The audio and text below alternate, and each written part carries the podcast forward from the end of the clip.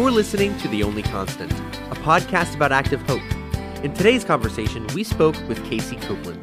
Casey is ardently passionate about dance and its inherent power to tell captivating stories through movement. She has a vision to revolutionize the dance industry by focusing on injury prevention and advocating for mental health and resilience among dancers. There has to be a way to train for the mental rigors of what performers have to go through because the dance world is strenuous. The performing arts are strenuous. Definitely one of the things I've learned about resilience is that it, it looks different for different people and it looks different at different points in time. Casey's passion is fueled by the understanding that resilience is not a static state, but a skill that one hones over time. Her goal is to help dancers realize that resilience can take many forms, and sometimes it's about knowing when to rest and give yourself time. Hopefully, you find some hope today. Hello, everybody, and thank you so much for listening today, and thank you for coming on today. Let's start with your name and your pronouns. Uh, my name is Casey Copeland and I go by she, her. Okay, sweet. And before coming on today, first of all, thank you so much. Seriously, this is awesome. No Yes. Um, before you came on today, you sent us a list of passions. I will say, you elaborated, and I loved it. It was great. Um, and the n- number one on that list was different from what we're going to start out with today. But I think that the the list that we chose is going to be wonderful, and it starts out with just your general passion for dance. And you have two degrees in dance. Yes. Okay. Yep. I got my BFA in dance from the School of Dance at Florida State. Um, and then I did our pathway program, which goes from BFA to MA in five years. So Okay. I have now spent five years in school. But you have two. I mean, you have a master's degree already. That's Yeah. amazing. Um, so yeah, I started dancing when I was like four or five ish. Wow. and I actually started out as a gymnast and then ended up injured. And my mom put me in a lower impact sport, which turned out to be a total lie. Um, but, uh, and joke was kind of on her because I fell in love with it from there. For real. For real. And I mean, you like teach it and everything now, which we'll get into. Um, but in terms of your like passion for dance, before we get into the nitty gritty of all the wonderful stuff that you've sent us today, I just want to know some of the main things that draw you to dance before we just dive in. I would love for people to get to know, get a better idea of who you are. You know what I Okay. mean? Um, well, I'm incredibly ADHD, and um, and that will become horribly apparent as we continue today. uh, but movement is essential for me. Like I can't not move. I'm going to be moving this whole time. Okay. Um, and so for me, it feels like dance is very much part of what keeps me sane. Um, yeah, if I if I don't move in a day, I have trouble sleeping. Um, like, yeah, it's a good time. um, but also just the the feeling of moving your body through space and having a level of control and mastery over what's happening um, is really satisfying.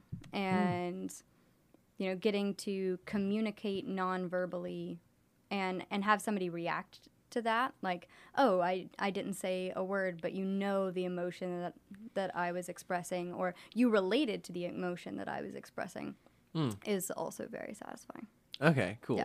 Okay, sorry, I just wanted to start out with that because once again, I feel like that is a unique perspective that will allow people to get a better understanding of who you are before we really dive in. Because I really want to know about dance science. yes There's a science behind dance. Yes, and those Okay. are those are two words that don't commonly go together. Yeah. Um, dance medicine and science is a whole subsection of the dance field, and if you think of sports medicine and science, it runs on kind of a parallel track. Like, as a dancer, your body is your instrument, and at an elite level, you're working it all of the time, and you're pushing it to the boundaries of what it can actually accomplish.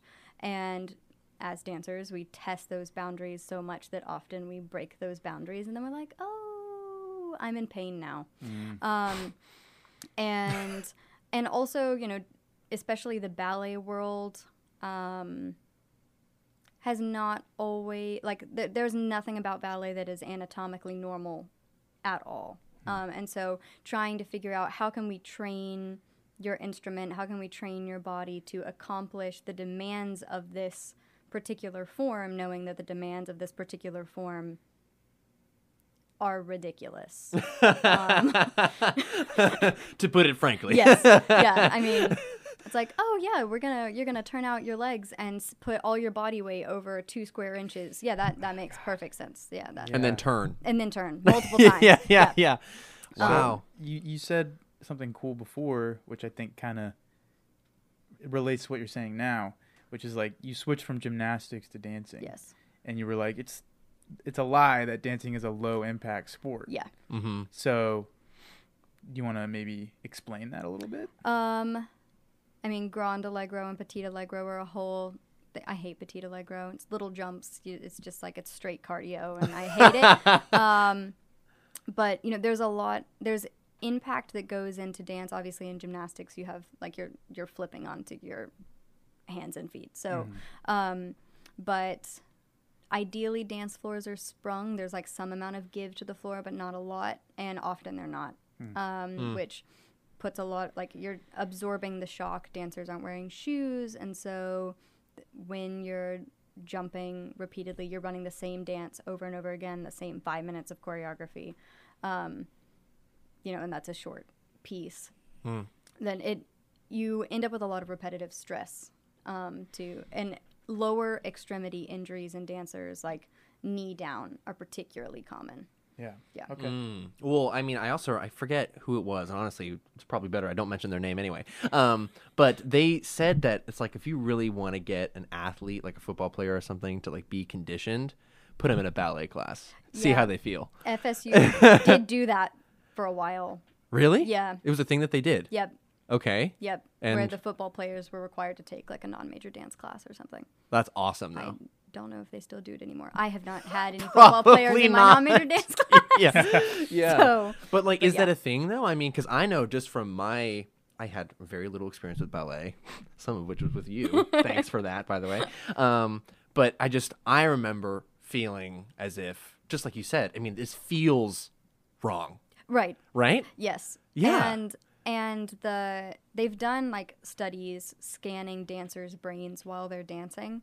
Um, so like you know the whole all the nodes and all the Yeah. things, and they're watching their brains light up, and the the entire brain lights up. So it's more than just you're exercising, you're using your memory, your um, your short term and long term memory, muscle memory, um, all of the all of the areas of your brain that light up during artistic expression also hmm. do. Hmm. Yeah. Well, I mean, this actually leads directly into the next thing, right next to dance science, which was injury prevention. Yes. Okay, and you said that dancers, particularly particularly right, from their knee down, get a lot of injuries. Yes. Okay. Yeah. So like, I mean, as somebody who's studied dance science, I got really interested in kinesiology because that's a required class for dancers in the BFA dance program. Okay. Um, like I know nothing about like the elbow to the to the hand. Like nothing. I don't. I can't tell you the bones. Like yeah, there's some metacarpals in there and stuff. um, but I can tell you a lot about the anatomy of the lower leg because that's one of the things that makes dance science unique from uh, sports medicine is that sports medicine focuses a lot on the shoulder girdle. Um, you know, baseball players, basketball players, True. football players, all of the throwing mechanics, not super relevant for dancers, but all of the tiny little intrinsic muscles of the feet that get used as you roll down into the floor or up off a point are very relevant. Um, and so, injury prevention for dancers um, we do a lot of injury screening. So there's tests that have been developed that are like, okay, so if you're likely to get injured, this is probably where you're lacking in hamstring strength, you're lacking in calf muscle endurance. Maybe you're not not strong in that area, but if you can't make it to 25 releves, and that's the nes- necessary test for a um, professional dancer. What is Dang. a releve? Uh, releve means to rise, so when you rise up onto the balls of your feet, Oh, okay. So it's Yeah. basically like you're you're like on you're your doing toes. calf. Uh, what are those? Like calf, calf raises. raises. Yeah, Calf yeah, raises, all yeah. the time, Yeah. Yeah. Okay. okay. Dang. all the time. And how do, how do you prevent injury? Um, a lot of it has to do with maximizing the efficiency of your alignment. Okay. So if you can stack your bones most effectively over one another, then they'll abs- absorb shock properly. They'll be aligned and, and track properly. So like yeah, you can land a crazy jump and have your knee swerve to the side and back again enough times that eventually your kneecap decides to go, ah, maybe we should just stay actually and, and not go with the rest of the knee. Yeah, I think we'll do that today. Oh my and that's god. what we call a patellar subluxation.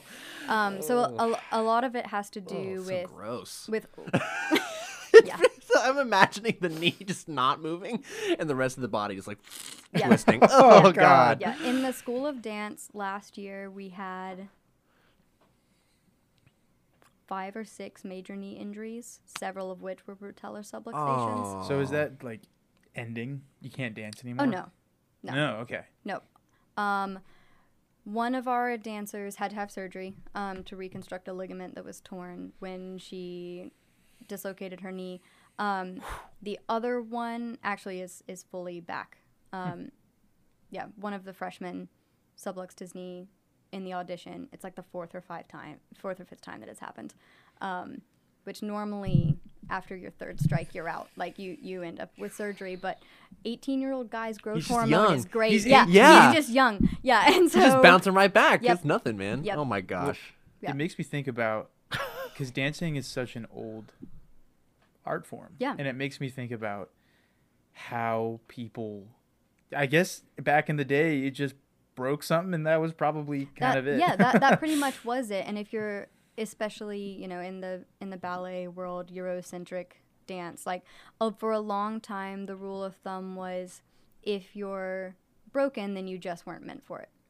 Um, Oh, wow. and and people who are really passionate about dance and we're like, no, wait, we want to continue, and we feel like there must be a way to properly train for this.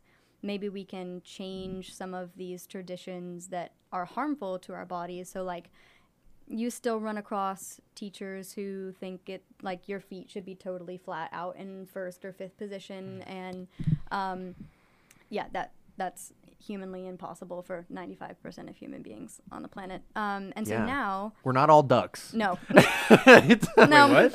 no, really? walk, walking like ducks. Seriously though, Yeah. crazy man. Yeah, and so you know that kind of goes back into the the injury prevention, and so it went from people who were injured to okay, how do we keep this from happening to other people? Mm. Um, Okay. and that over time also started to change some of the ways we teach dance, ways we talk about the body, ways we even think about teaching dance, Mm. um, so that it's far more efficient from an anatomical perspective, um, but also so it's a lot safer for the dancers themselves. Wow, what a concept. Right? Being safe while Right. you do what you love. That's crazy. Amazing. so I do have two questions for you. 'Kay. Um, not com- not explicitly related to dance science, but you kind of mentioned the brain. I'm sure there's like psychological things about dance as well. Yep. So first question is, in your opinion, what is it about dance that you think makes it? Which what's different about from other art forms? I think the most obvious thing is that it's ephemeral. Like there's, and I mean, you, one could argue that pretty much all art is ephemeral. Like you can't get back the moment that you experience in an art piece. But even with documentation, even with filming a dance, like it's not the same. I mean, you perform. It's kind of the same deal with theater. Like they're both. Even a documentation of the performance is not the performance itself. Um, and so I think what captures a lot of people's attention is the body in motion, but it's also the fact that like this moment in time where this dancer is doing this thing is never going to exist again. Mm. I love that because painting is painting sort of like lasting. You know. Right. At least in in theory. Although uh, there was a they like X-rayed Van Gogh's paintings, and he layered so much oil paint on so quickly that actually the underlayers of them haven't dried, Whoa. and they're they're sh- slowly shifting over time. Anyway, yeah. that's Shut up. Crazy. For real? Yeah. That's wow. so they're Yeah. gonna just fall off one day. We don't no, have to but get on this no, tangent, but, but, but that's crazy. Starry Starry Night may not look the same in a hundred years as it does right now. That's kind of cool. That's Yeah. really neat. Yeah. Yeah. Okay, so second question. Okay. So you did kind of answer what I was gonna ask next, but what are some personal experiences you've had from people watching or maybe patrons of dance? like what do people seem to take from it? I mean, I it probably depends on you know if you're working if you're working abstractly or you're working with narrative. I work a lot with narrative, and I direct a pretty small studio, but we like tell story ballets, and so um, a lot of what I've gotten is people relating to the story, people getting it, which means I did my job effectively as a choreographer. It means the dancer did their job effectively as a dancer, um, in that you know they conveyed something that a that a person in the audience connected with. Um, yeah, and and that to me, as somebody who likes to work with narrative, not that I don't like abstraction, that's that's all great, but I enjoy working with at least loose narrative, um, and especially for like working with a population that isn't super familiar with uh, the arts and isn't super familiar with dance in general. Um, that feels very satisfying for me um, to hear like a grandparent of a kid who just came to watch this show because their grandchild is in the show be like wow you know like i didn't expect to cry um, Aw, or, or, I, or i didn't expect to have such a strong emotional reaction um, or even when people are like oh i really liked the piece particularly for a person who doesn't have as much exposure to dance um, you know that's or the the piece was like unsettling and i can't figure out why like that's also satisfying is like if that was the intention that i set out um then i then i've done what i wanted to do Mm. Gotcha. i don't know if that answered your question Oh yeah. No. Yeah. And, and, and that makes me, first of all, the point that you just made about like to a pop, like performing to a population or presenting a piece to a population that might not be super familiar with dance. Yeah. I feel like it's becoming more niche as time goes on. dance is becoming more niche I mean, it Yeah. feels that way. I mean, Yeah. obviously, the fact that it's an art form, you can get a degree in it. It's less niche than it was, maybe. But well, you make a good point because you know, I mean, I'm thinking 1700s, 1600s, Right. whatever. Like people would go to the ballet. right that doesn't happen Doesn't happen. no yeah, I feel Yeah. like the appreciation for it has changed. I'm not gonna put any other adjective on Yeah. it. Um, or whatever you say that grammatically. Um, but I do feel like the appreciation for it should increase because the amount of credit hours necessary to get a BFA in dance from FSU, seriously, 91 credit hour program, and we're second only to an engineering degree. yep Like the amount Yeah. of time that it takes to become a dancer is just at at FSU, at FSU specifically, is just Yeah. bananas to yeah me. and that's that's not counting all of the hours leading up to that point because you have to audition to even get in and so like there's um, i really should remember the name of the guy who count who coined the like 10000 hour like it takes The ma- to become right a master. to become a master or something Mm. most dancers have hit that by the time they're 12 because Wow. they start at like four so to be a master in dance, it's more like 100,000 hours. Yes. yeah. And I mean one of the things I that does make me passionate about dance that I do love and I this is true of any field, but there there's no glass ceiling. Like there's no point where you've made it or there's not something to improve on like uh, on one hand you're like okay, well there's there's never a point to be totally satisfied with it, but there's always something to learn and explore and discover and I think actually part of becoming a master is realizing that you are still a student. Mm. You're always a student of the form. Humility. Wow. Another great concept. Um, real quick, I know you want to ask something, but I do want to make sure because we've already touched on it naturally. You are, I would say, a master. You have a master's degree. but I want to know how you go about teaching dance, the different uh, teaching practices that you incorporate into your own. I mean, a lot of it has to do with that injury prevention part of it. Okay. Um, like, I was very fortunate in that I I had pretty good teachers growing up um, who were pretty anatomically aware, but like I was still told to force my turnout. Um, There were definitely alignment habits that I had that were just like all kinds of wonky. Um, And so, you know, regardless of whether a person wants to be professional or not, because I teach a bunch of high schoolers for the most part, um, is do you do you know how to move your body safely? Do you know what good alignment looks like for another person? Do you know what it feels like in your own body? Um, so definitely teaching with a dance science lens um, is something that I try to do. I talk about the anatomy with the kids you know, pull up. I wish I had a skeleton. I don't. We have one in the School of Dance. His name is Arnold. He's great. Um, Where's but- Arnold when you need him? right? He's named after the uh, Magic School Bus character. Like I knew I should have stayed home today.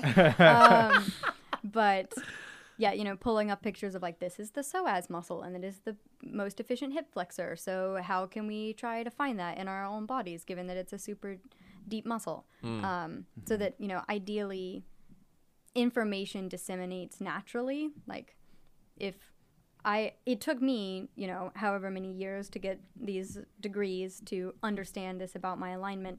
But if I'd known that when I was 13, I wouldn't have formed some of the bad habits that I had to unlearn before I could relearn good movement habits. Um, and so if I can instill that a little sooner, that then when those kids, if they teach dance, that's a natural part of their training because we teach how our teachers are taught, or we teach how we were taught for the most part, Yes. unless we're making an intentional choice to not. Yes. Um, I'm gonna do the opposite of what that person told yeah, me. yeah. I'm gonna uh, do the opposite of what this person did. Um, yeah, yeah. and so you know, trying to to role model that for them, so it's just a natural part of their dance education that they don't have to think that hard about. Mm-hmm. Um, but there was a lot of research done by a lot of other people that then got disseminated to me. Like it, you know, it's taken 50 years for the field of dance science to get where it is right now. Wow. So it's still a f- it's a fairly modern It is yeah, invention. definitely. Wow. Sounds Yeah. like a necessary modern invention. Also true. For real. Yes. Well, that's cool. So we're almost done with the first half here. I'd love to ask you this question, which is we're I think we're talking about more uh, traditional dance throughout this conversation, like ballet, and I don't even know what the other forms of traditional dance are. Yeah. But in, you know, d- do you have experience doing more like I don't know, like Hip-hop? modern hip hop dancing? and- Non-Eurocentric dance Sure. forms. Yeah. That's what we call it. Yeah. Okay, non-Eurocentric dance forms. Um, so, does this? I'm guessing this the dance science applies to all that, and um, yeah, Yeah, you you bring up a great point because it's it's a conversation that's being had in the dance science field right now of the needs of flamenco dancers are not the same as the needs of ballet dancers. And when we say dance it shouldn't automatically assume ballet.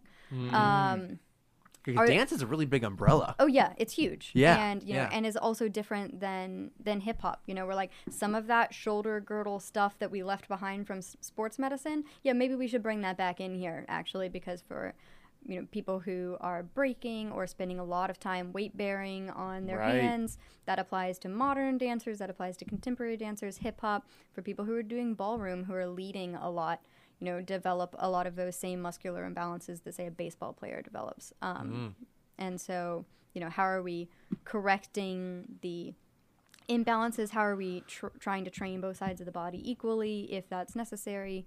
Um, so i mean yes i i did not really before I came to FSU, and FSU has done a very good job of, of taking my ballet box and going smash. um, there's other things. there's, there's other things, and I, I joke that I went into the School of Dance being a bunhead, which is a bit of a derogatory term for somebody who only does ballet. Um, and uh, and and I came out learning how to roll on the floor. Um, so awesome. and and drop my weight and do modern and had to take West African classes um, as part of the curriculum, and all of that has made me a more well-rounded dancer. Like I. As a, I know I'm a dancer. At this point, I'm like, I'm not a ballet dancer, and I'm not a contemporary dancer. I'm just, I'm a dancer. dancer. You are the umbrella. not oh not quite. I'm the. I'm the umbrella of contemporary concert dance as it exists in the academic crowd. the look on your face for like the solid two seconds of like- trying to figure out what I was saying. like what, Caleb? Um, well, I if I would love to end this half on this. I want to know some advice that you'd give someone in day to day life. They're not a dancer, but they have problems with their alignment. Maybe. Yeah. How do you? You have the best posture in the world. I don't know if you know that, but I'm t- telling you that Oh, now. okay. Casey I'm Copeland. like, hmm, maybe I need to work on my forehead. but Um, that's seriously though Yeah. like what do you what if somebody just like walks and they're in pain when they walk like what's something how can they prevent that and I mean that that happens a lot. yeah Um, and I think actually the number one piece of advice I would give is be aware of the action of gravity. What does gravity want your body to naturally do? And that happens at every joint in your body. Um, you know, at the especially in the like computer age, it's this. Mm, it's this. The craning. Yep. The rolling forward with the shoulders Right. and everything. Yeah. Yep. Um, which you know, if you've ever had upper back tightness and neck spasms, it's probably because of this right here. Me, me on my phone in a really terrible position, trying to like, like, "Ah, sh- sh- win sh-" whatever right. I'm playing. And, and Yeah. I mean, I, I do Yeah. the same thing all the time. I just happen to be like, oh, I need to stretch my pecs. Okay. I'll just- um, and then you know how to do it properly. yeah. um, it's almost worse when you know what you should do because then you're just like blatantly ignoring your own good advice. Um, but yeah, I, th- I think the number one thing I would give is is be aware of the the action of gravity and what can you do so that your body feels stacked on top of one another. Where do you have to shift your weight? Um, and I mean, you're gonna look kind of stupid, but play around with that a little bit and see oh oh i do actually feel it feels effortless to stand here like this um, and that's because my bones are stacked the way that they're supposed to be stacked so my muscles can go oh okay we don't we can take a break actually for a minute we don't have to work that hard Literally relying on the frame of the body. Yes. Your bones. Yep. Okay. Yep. Sweet. One more question before we go. okay You're gonna go to a party. There's gonna be some dancing. Do you want to dance, or have you been dancing all day, so you don't want to dance? um there are definitely times where that happens yeah. where you're like oh god no. And it's even worse because because when people know you're a dancer at They're a like, party they're like "Do oh my gosh show us a move. And i'm like i'm so tired. Yeah. um yeah so where it's like you know it's it's your it's your literal job it's your occupation. Um you don't necessarily like want it's not a party trick for me. At the same time it's really fun to go with a group of dancers um and then just blow everybody away. yeah that's that's a good time that's a good time Awesome. Yeah. Okay. Sweet. Well, we'll be right back.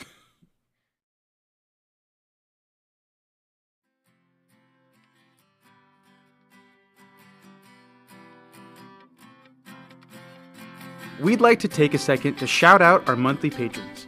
Thank you to Aaron B., Christina S., Corbin G., Dan W., Mimi S., Kareem A., and Luciano B. for their continuous support of the podcast. Everything we do on this show wouldn't be possible without the generous support of listeners like you. Consider joining us on Patreon, where for just $1 a month, you can support the podcast and help us even more in the conversation about active hope. Now, back to the episode. Hello, everyone. Hope you enjoyed the Patreon ad. Gets better every time, doesn't it? okay, we're gonna open up open up this second half with your passion for mental health and resilience. okay Go ahead.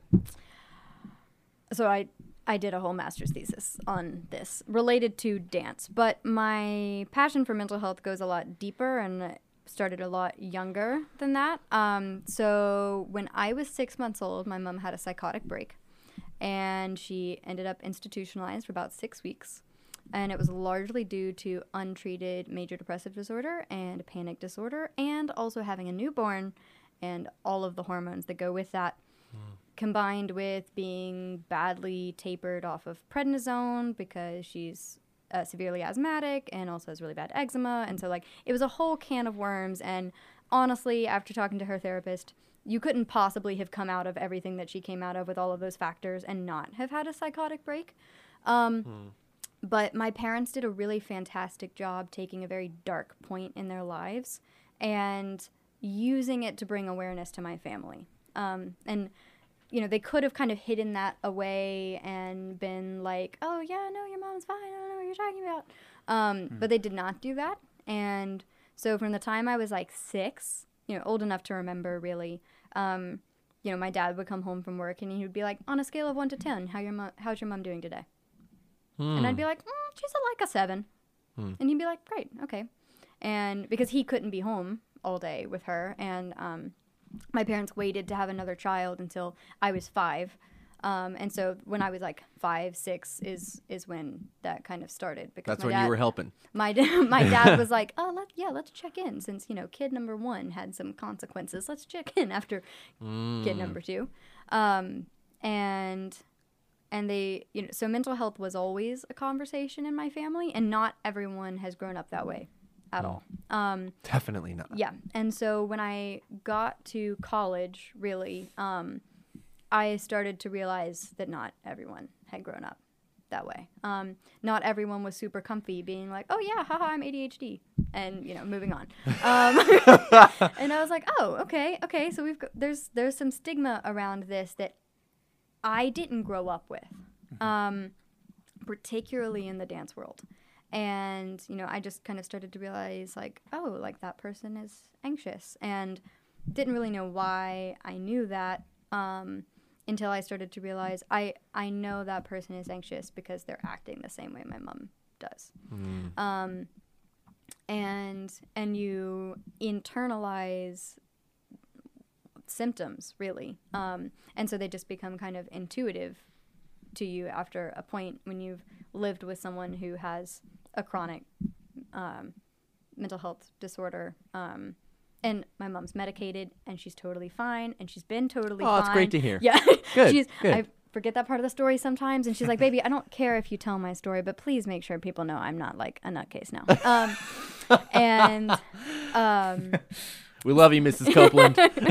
so you know she she made it a point to make sure that that was a conversation um, and i remember being pretty young and looking and being sad because she was sad and you know being too young to really understand what depression is. And i like tried to do something that made her happy and she just kind of had a lackluster you know kind of apathetic reaction to it. And i started crying and she was like well why are you crying? And i was like because i tried to make you happy and you're not happy. And she looked at me and i will never forget this and said it is never your job to make someone else happy and Facts. she could have done a lot of other things than that. Um, and that stayed with me.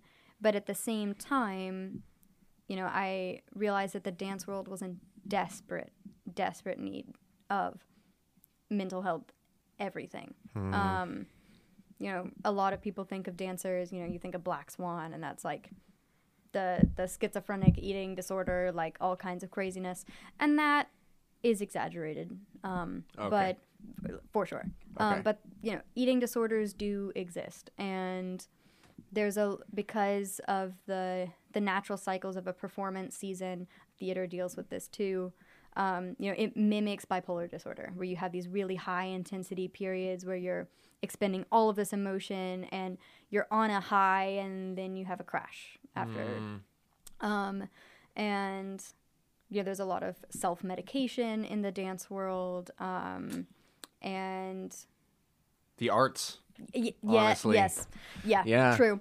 Yeah. Um, and uh, so I I started to really be interested in that, and then COVID happened, and the entire world shut down, and I was like, oh, I feel like we need this more than ever, and I was in the in between year of like I have to decide what my master's thesis is going to be about, and um, I read this little fantasy book by a fantasy author named Patrick Rothfuss.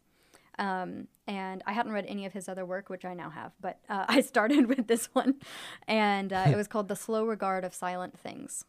And it was a fantasy lens, like a little character study on this young woman who had severe anxiety and OCD. But it was it was done through a fantasy storytelling lens, and he was giving this type of character a voice, um, and that I like all the it felt like all the pieces clicked at one time, and I was like, I need to do my project on mental health, and then I had no idea what that looked like, and I ended up doing a bunch of research and realizing that there it was an un, under researched and still is under researched portion of the dance science field. Um, and there are some people doing it, and I ended up, thankfully, actually through COVID, because everybody was like, "Oh yeah, sure, I'll have a Zoom meeting. I'm not doing anything else but twiddling my thumbs." Um, ended up having some Zoom meetings with a psychotherapist who works with dancers over in the UK, um, and a woman named his name is Terry Hyde, um, and a woman in the U.S. in uh, Pittsburgh doing research on mental health and dancers, and her name is Kathleen Gaines. And um, and then you know just kind of read what research there was, and was like, okay, I feel like I feel like we can we can do something with this, and ended up with an empirical research project. Um, but that was not where it started. Wow. Wow, that's awesome. yeah. That's awesome. That re- I mean, like really, it real. and the amount of initiative that that took on your part is huge. It seems like nobody was really like itching to get that done. You know what I mean? And you just kind of jumped in. I was like, this seems important. We're gonna do this. Yeah. Yeah. So, And- have you seen any fruits of your labor? I have. I've been very fortunate. Um, so I've I ended up with a lot of help and mentorship from my mentor, um, Dr. Tom Welsh, who's a huge giant in the dance science field anyway, and one of his colleagues, Dr. Jon Bailey. Um, both of them were on my thesis committee. Um, but Dr. Bailey's a behavioral psychologist. Actually, so is Tom. Um, but he does dance science now. Um, so they uh, really helped with the research development part of it. But um, I did the study once um, during my uh, last year of grad school and um, selected a few behaviors that were related to mental health um, that were observable in a dance class setting. So they were related to they, were just kind of catch-alls. Like one of them was avoiding eye contact with the instructor not really projecting through the eyes not using the face. Um, so limiting eye contact was one behavior. Um, the second one i'm getting to the, an- the answer to your question i promise. This is just a long one, way to get there. Um, and the the second one was um, blanking on choreography. So like you're doing a piece of choreography and you like freeze. Um, in the sports psychology world they call that choking. Dancers don't really choke but you know you forget your step or you trip and you have that like your reaction to the jolt of adrenaline is ah Like, oh shit, just- what's next? right right. Yeah. and that of course is not an ideal reaction to have on a stage. Um, and then the last one was self-disapproval. Um, so say you think you messed something up and i say that intentionally think you messed something up. Um, you make a face or you shrug or you utter an expletive or you have some other sort of very obvious sign of self-disapproval. Um, so i worked with three sophomores and one freshman um, the first time I did the study. And we saw a decrease in all of those behaviors by an average about 50% um, by the time we got to the end of the study. And we, Hey. we were, yeah, it was, it was really exciting. I mean, I mean, I had no idea that it was going to happen. I was like, we're going to try this and we're going to see if it works. Um, and we went through like a six week intervention training period. I've learned to call it training because intervention sounds scary to people. Um, but in the research world, it's an intervention. And um, that uh, British psychotherapist over COVID developed an application um, that provided mental health resources to dancers. And I ended up being a pilot tester for it. And I was like, hey, this is really great. I've learned some things about myself. I think it would be awesome as an intervention. And of course, he was happy to get his app researched. And um, so we would just meet once a week, and I would work through the app material with them and be like, okay, so like this is the article on depression we just read. What's resonating with you? What's feeling relevant to your life? Um, you know, what are some strategies that this article points to? And he's a qualified mental health professional, although I'm not. So it gave me a way to talk about these things without having to have a master's degree in psychology, um, which was great. um, but getting to see the dancers work and incrementally change the way they thought about themselves um, was really exciting. Mm. That's Yeah. awesome. That it really is awesome, and just to speak to how passionate you are about mental health and resilience. I was supposed to be Flynn Rider in a show that you did with your studio. Yeah. And I would love to know how that went. Did it go well? It went fantastically. Yes. Yes. That's music to my ears. Yes. Um, something kind of intense happened in my life during the rehearsal process, and I was transparent with you about how I felt. And it was the first time I had to do that in my life, where I just Yeah. basically was like, I can't perform. Yeah. Right. The um, the amount of weight that you took off of my shoulders when you didn't even question it, and you were just like, I get it, totally okay. Is there any way that I can help? The oh my gosh, Casey, I'm being so serious though. Like it was because I'm one of those. I'm a people pleaser. Yeah. I'm just gonna be honest. Yeah, Like most performers are. if I feel like somebody's not okay with me or not friends or I did something wrong, Yeah. oof, eats me up. Yeah, right? I'm just like, man, oh, my reputation. Right? Last thing I want is to tarnish it in any way. The only thing you did was took doors that I thought were closed and you literally kicked them the fuck down and you were like, no, no, no, no, no, no, no. We're being transparent about this and it's okay. Yeah. And I know that you had someone come on like really shortly after Yeah. Yeah. which is awesome the way that it worked out. So Yep. it makes, you know, all to say that the fact that you are so willing to be so transparent and to not hide it away like you touched on earlier, you know, hide it from people's uh, views, like, yeah, let's just brush it to the side. Maybe it's not that important right now. Very important, as you touched on, and it made me feel confident and comfortable Good. in the way that I felt. Good. You know, it wasn't like, oh, I need to not feel this way. It's like suck it up, right? It's like you're a performer. You know, it's like you need to make everybody be happy. I don't know. Yeah. It's like so much Yeah. stakes with it, yeah right? and and i mean you know pretty much all performers are, are like that like we hate it we hate not doing things we hate not performing but one of the things that i've definitely learned about the concept of resilience throughout the whole course is um, because like yes i was researching mental health but through the lens of you know just like with dancers' bodies of that like oh well you broke you got injured so that must mean you weren't meant for it. That still exists in terms of oh well like you just didn't make it to your 120th audition. You just must not love it enough like that that that still exists and i remember getting ready to graduate and being like there has to be a way to prepare yourself for that like there has to be a way to train for the mental rigors of what performers have to go through. And um, and that was really when I started researching it. So the idea of resilience, of being able to adapt and shift to a situation that occurs, um, because the dance world is is strenuous. The performing arts are strenuous, um, and you know the often the first the first issue that I face as a person working in that area is actually to get people to the point where you were at where you're like, I can't do this. Because a lot of people don't want to admit to that to themselves, and it takes a lot of self awareness and a lot of guts to even get to that point. Um, but definitely one of the things I've learned about resilience is that it, it looks different for different people and it looks different at different points in time. Um, where like the most resilient thing, even though a lot of people think that's pushing through, overcoming, persevering, whatever, is for you to take a break, is to know your limits and go, I need a break.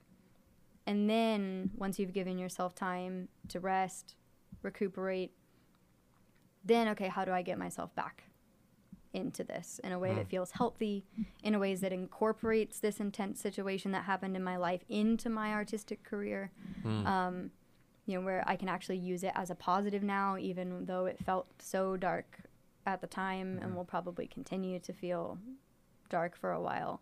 Um, you know, the all all of that is part of what it is to practice resilience because resilience isn't something that you attain and all of a sudden you are resilient and you can get through anything. It's a skill that has to be cultivated just like anything else. Uh huh. Yeah, sorry, go ahead. What were No, you gonna say? that was I was gonna say, it, it kind of sounds like just the ultimate acceptance of yourself too, in yeah, many ways. Yeah, there's there's a lot of just like those alignment habits that you have in your body as dancers. I compare it a lot to physical training for dancers because they relate to that part. Um, there's a lot of alignment habits in how we hold ourselves in relation to ourselves or in relation to other people. Oh, other people's opinions are more important than my opinion, or other people's opinions of me are more important than my opinion of me. Um, you know, of there's a lot of negative thought spirals and habits that we have that we don't even realize because they've been internalized since God knows when. Um, Yeah. You know, like mine was if I forget the choreography, then I'm the worst dancer in the room. And it and it made that spiral path before I felt like I could even really stop it.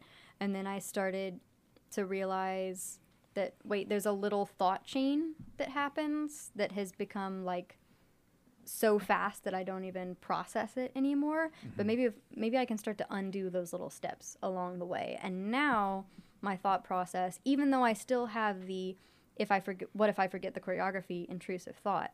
My thought process goes a lot more like what if I forget the choreography? Just because I forgot this combination doesn't mean I'm going to forget the next combination. Mm. Where that's become the association that I have with the first thought, but it took a lot of time and effort and practice, mental practice to get to that place.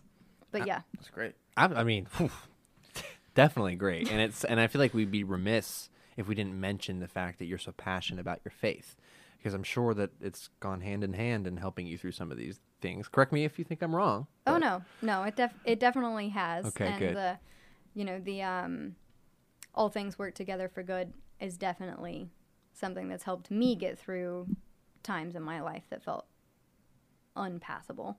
Mm. Um yeah.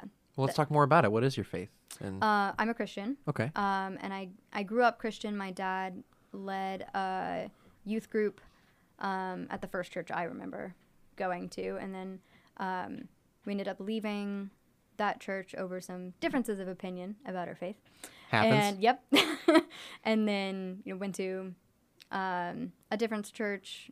I've grown up in a very musical family. Like worship music was always a big part of my growing up. Um, and I'm sure definitely had an impact on dance somewhere in there because music. Hmm. Um, nah, completely separate. Sorry. uh, Right. No, that doesn't that doesn't relate at all. Um, but but yeah, the you know, my mom has always talked about you know what part of what got her through her mental health struggles was her faith. I also have horrible social anxiety. That is another part of my own journey with mental health, along with the ADHD. Um, and you know that that was it was those conversations always went hand in hand of like this was the dark time in my life but this was how i got through it and so you know that was kind of part of how i always thought about it um so Mm. yeah That's awesome. And would you say, just real quick, because hmm, I love talking about faith, and I haven't talked about it like at all for season four so far. 'Kay. But I just, I want to know what that relationship is like for you right now. um i mean just like any relationship i feel like it has you know ebbs and ebbs and flows and ups and downs Of course. Um, but yeah, I've recently, I feel like I've actually been reflecting on uh, points where I felt like my faith was stronger and been like, what was going on when I felt like my faith was stronger? Or can I get back to the closeness that I felt at that point and, and trying to, yeah, trying to feel more connected. Cause I mean, we just came off the end of the semester. I've gotten super busy. Um, and and making sure that you know I'm I'm not getting up in the morning before I actually sit down and read my Bible, even though it's like this much um, that I'm reading. Um, and just like any other relationship, you know, like my relationship with my fiance, it's like, yeah, I'm gonna feel disconnected if I haven't had time to check in with him all day. Like, of course, I'm gonna feel disconnected. Um, Mhm. and just realizing that like yeah even even though it is a relationship with someone i believe is a is a um oh, i just almost said the wrong word wait i lost the word mm, sovereign that's the word i was looking for sovereign god um that that he cares about the relationship. And that that is in some ways a two-way street. Like even though he's sovereign he's not going to do all the work for me. He gave you free will. yeah. Um so the yeah just trying to cultivate the relationship and and make it stronger i think is where i'm at right now actually Awesome. That was actually a really good answer. I appreciate you being honest with that. cool Seems like transparency is a key part of this conversation so Oh, far, open sure. communication is a huge thing in my family it's it's yeah which is Well, a joke at refreshing. this I point. world like it's needs rare. more of that. Yeah, absolutely. We're getting close to the end here. So we're going to ask our final question, okay which is how has dance, I guess, and your involvement with, you know, dance science, how has that changed the world around you? it's definitely changed how I view the world. Um, even go, even going back to that, like, what would you say to the average person walking around on the street? It was like we're like you learn about some of these things and you're watching people walk and you're like, ooh, you're gonna feel that in 20 years, like. Um, but other other than that, like I don't, I'm sure you guys have heard about the like the sphere of influence versus the sphere of concern. I think it's something from like the Seven Habits of Highly Effective People. Um, but focusing on my sphere of influence, like these are the things I care about over here. These are the things I'm concerned about, world peace, whatever.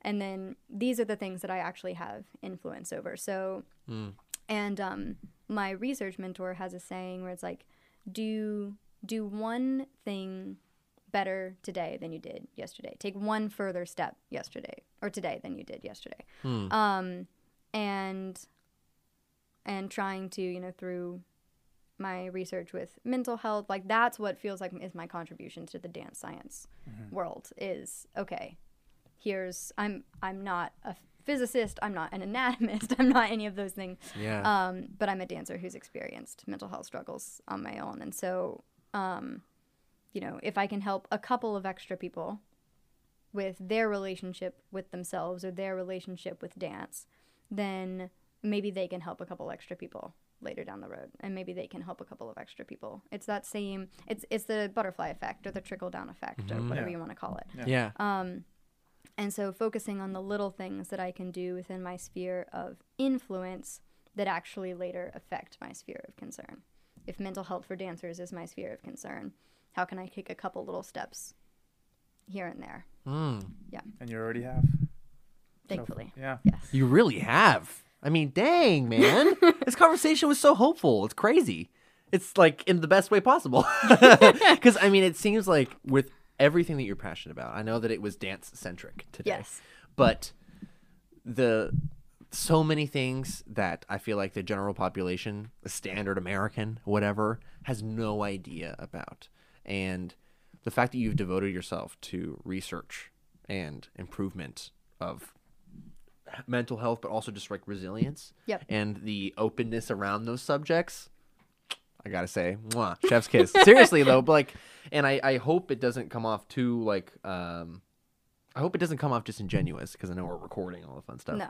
But I'm being so real when I say that it's because of people like you that our spheres of concern change and are resolved eventually, right? Because we take what we can actually influence and we take that step like your teacher was saying. Yeah. It's like we Ted and I want a more hopeful world. Here we go. Podcast. Here's some Yeah. microphones. Yeah. We took a Yeah. step. yeah. exactly. Better Yes. sound, right? Yep. Um, but I- I, I just want you to know through everything, it's been very hopeful. I appreciate you and your open communication. And for those of you listening, that was Casey Copeland. And hopefully you found some hope today. Thanks for listening to The Only Constant.